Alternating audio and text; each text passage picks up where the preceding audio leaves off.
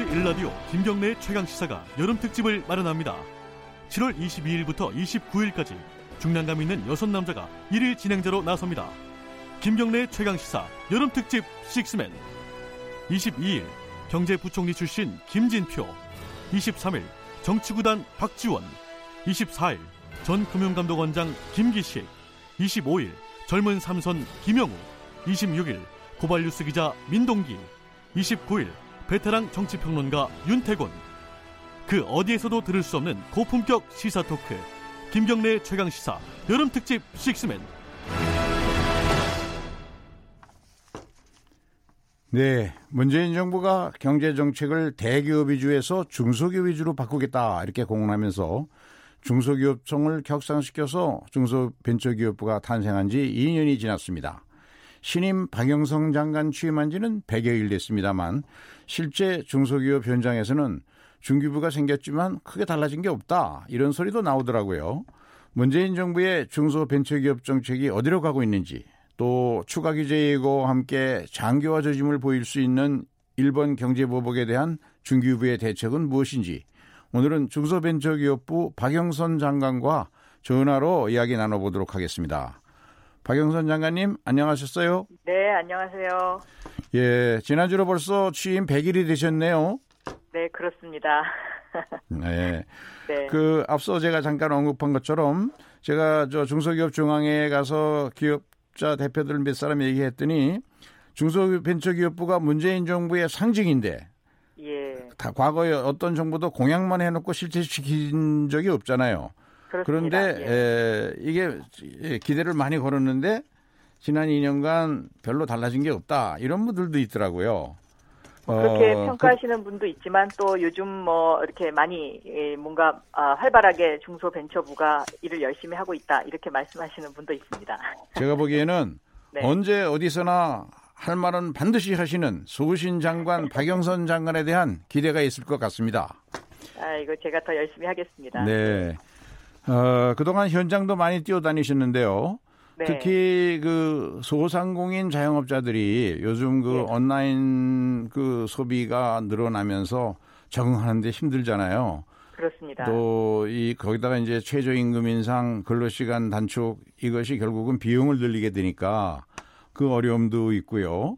여기에 네. 대해서 여러 가지 고민이 많으실 텐데 이런 네. 어려운 분들, 소상공인 자영업자들을 위한 정책은 어떻게 고민하고 계십니까?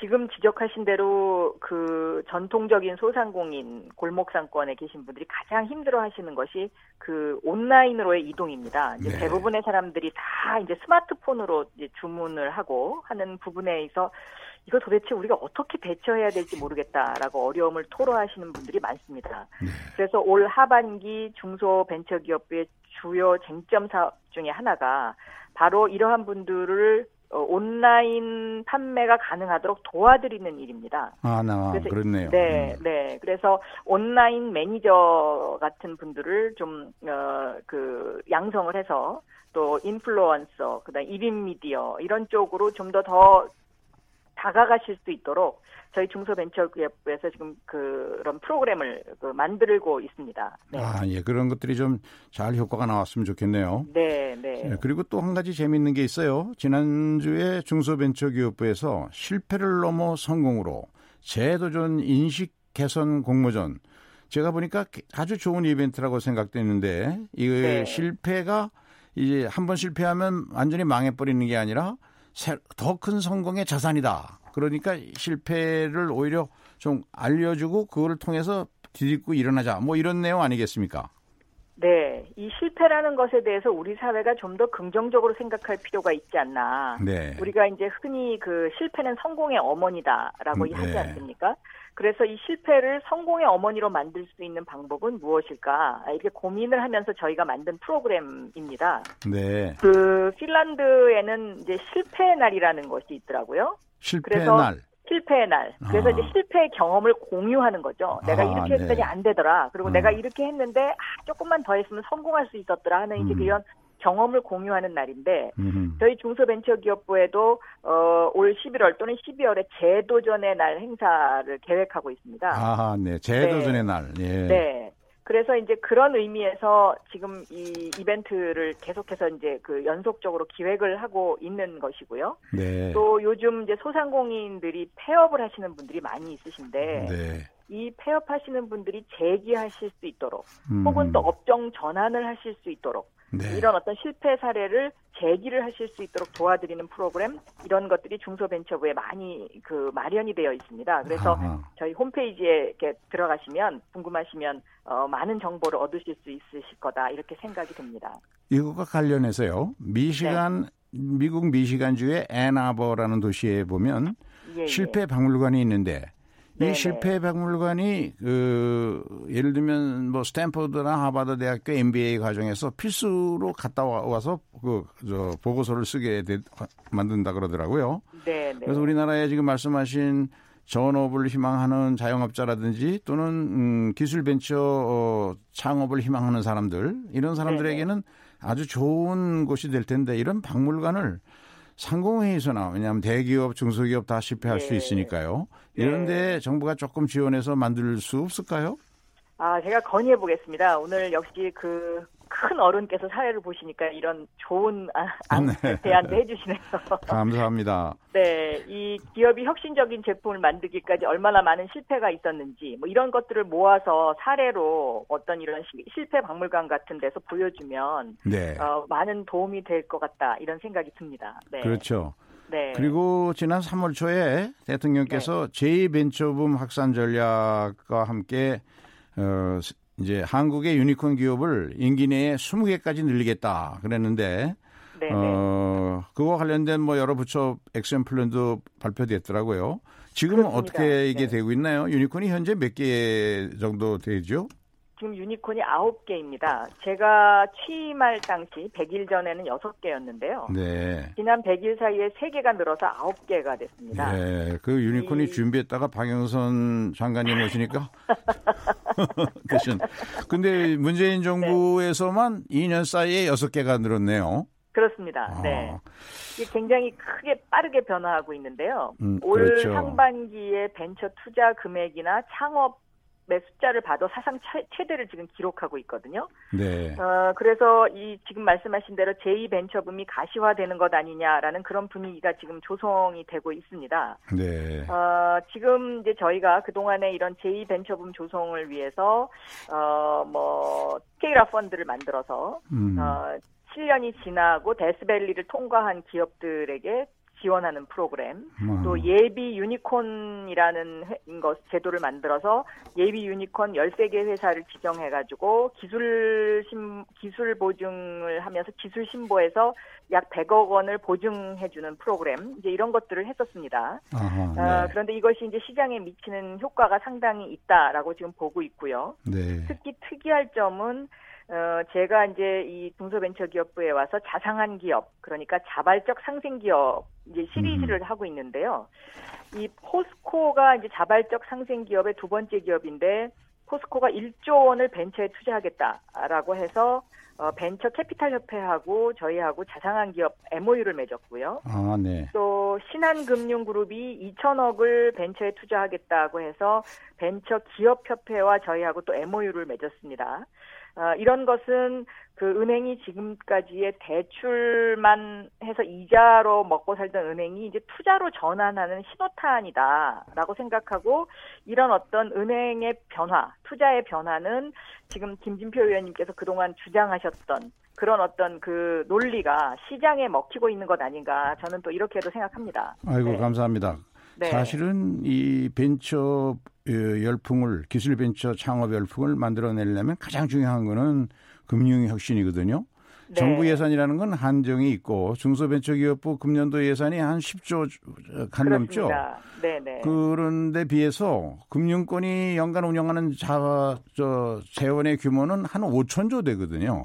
예, 그리고 예, 30대 재벌이 가지고 있는 그, 그 5천조 중에서 한 1000조가 30대 재벌이 운영하는 거고요. 그렇다면 예. 네네. 그 금융이 혁신해서 다양한 모험 자본이 만들어져서 그 기업의 미래 가치를 제대로 판단하고 자기 위험 부담화에 투자하는 비율을 높여야 되는데 미국은 금, 2008년 금융위기 이후 이 비율이 한 60% 정도까지 됐대요. 근데 우리나라는 1, 벤처기업에 대한 지원 비율도 1.2%밖에 안 되더라고요. 그렇습니다. 예. 그래서 이걸 늘리는 게 중요한 점이어서 어, 신한은행이 앞장서서 그런 투자했다는 거 정말 네. 어, 좀 기대할 만하네요. 네네. 어, 박 장관님께서 그 지난 100일 동안 중소기업부 이끌어 오시면서 특히 그 인공지능 AI와 데이터 주권론 네. 예, 이것을 화두로 던지셨는데 구체적으로 어떤 추진 계획 가지고 계신가요? 저는 AI는 4차 산업혁명의 결정판이다라고 보고 있습니다. 어, 그동안에 대한민국이요, PC에서 모바일로 넘어가기까지는 저희가 굉장히 잘했다고 생각합니다. 그리고 특히 그렇죠. 김대중 대통령 시절- 시절에 브로드밴드, 그러니까 초고속 연결 인터넷망을 깔므로써 제1 벤처붐을 가져왔고 이것으로 이제 그 인터넷 기업들 새로 등장한 신흥 인터넷 기업들 네이버라든가 뭐 카카오라든가 이런 어떤 세대 교체형 그 기업들이 탄생하지 않았습니까?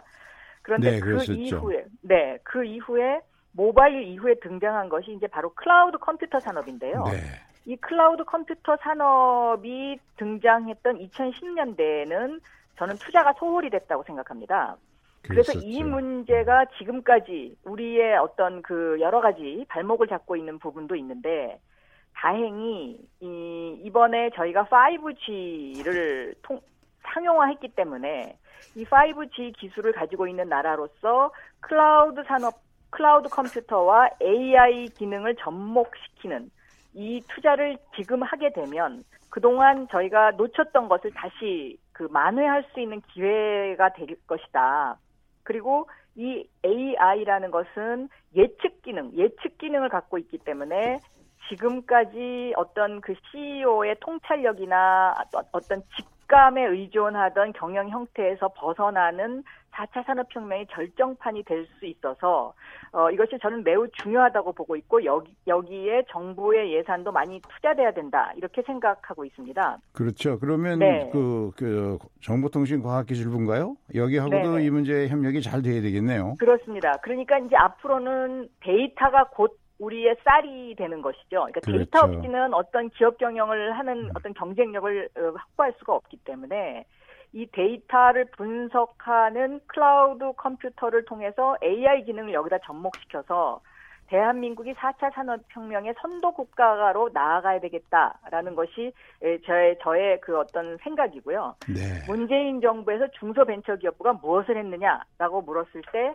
에, 4차 산업혁명의 중소벤처기업을 위한 어, 기반을 깔았다. 그 기반이 뭐냐? 그것은 곧 데이터 센터와 AI이다. 이렇게 대답할 수 있, 이- 대답하고 싶습니다. 네. 우리 저 네. 박 장관님이 지역구에 그 구로 지역에 새로운 기술 벤처나 이런 데이터 산업 하는 중소기업 많이 있었던 걸로 제가 기억하는데 그래서 네, 네. 좀저 기대를 많이 해봅니다. 근데 문제는 예, 이 걱정하시는 분들이 데이터나 인공지능을 연결한 미래 공장이 자꾸 늘어나면 그러면 일자리가 생산직 또 기존 일자리가 줄어들 수밖에 없는 거 아니냐. 이 일자리 문제 어떻게 풀 거냐. 이런 고민들도 그런 하던데요. 걱정을 했었죠 저희도 처음에 네. 그런데 실질적으로 스마트 공장을 그 지금 스마트 공장이 약 8천 개 이상이 보급돼 있는데요 여기를 대상으로 조사를 해보니까 생산성이 약 30% 정도 향상이 돼서 오히려 고용을 평균 3명 정도 더 늘린 것으로 이렇게 나타나고 있습니다. 그러니까 우리가 우려했던 부분이 다른 부분에서 해결되고 있는 거죠. 생산성 향상이라는 것을 통해서. 네. 그리고 이제 그 베트남이나 중국으로 나갔던 공장들도 이제 그곳 그곳에 인건비가 계속 올라가니까 어, 지금 다시 철수를 해야 되는 것 아니냐. 그다음에 특히 뭐 베트남 같은 경우는 앞으로 7년 정도의 후에는 그 한계에 다다르는 거 아니냐. 이제 이런 말씀들을 많이 하시는데요. 저는 그것의 해법이 바로 스마트 공장이다라고 음, 스마트 공장의 있습니다. 해법이다. 네. 네. 그리고 이제 일본의 그 경제 보복 조치와 관련해서 예. 산자부라든가 대기업들 나름대로 열심히 준비하겠지만 또 어, 협력업체를 많이 가지고 있는 우리 중소벤처기업부도 이 네. 부품 소재 국산화를 위한 어떤 저 대책들을 많이 추진하는 것 같은데요. 어, 네. 몇 가지 소개해 주실 게 있을까요? 저는 이번의 위기를 기회로 바꿔야 된다라고 생각합니다. 그래서 어, 이 핵심 부품의 국산화는 어, 경제 안보 측면에서도 저는 굉장히 중요하다. 국가 입장에서 봤을 때는 어, 그렇기 때문에 대기업과 공동 중소기업이 공동 R&D 투자를 통해서 정부가 매개체가 돼서요. 네. 어, 그런 어떤 그 새로운 공동 협력, 상생 협력의 문화를 만들어가는 것이 굉장히 중요하고 이것을 단기적으로만 볼 것이 아니라 앞으로 중장기적으로도 계속 끌고 가야 되는 문제가 아닌가 이렇게 들여다보고 있습니다.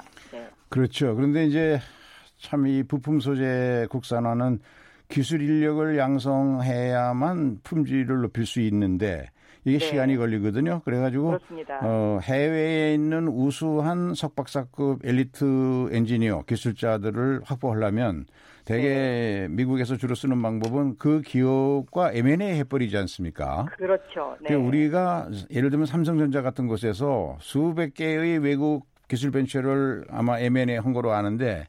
왜 일본의 불화소 생산 기업이나 이런데 좀 미리미리 투자를 했더라면 일본이 이거 함부로 보복선으로 못 썼을 텐데 그 생각도 들던데요. 거기에 대해서 아시...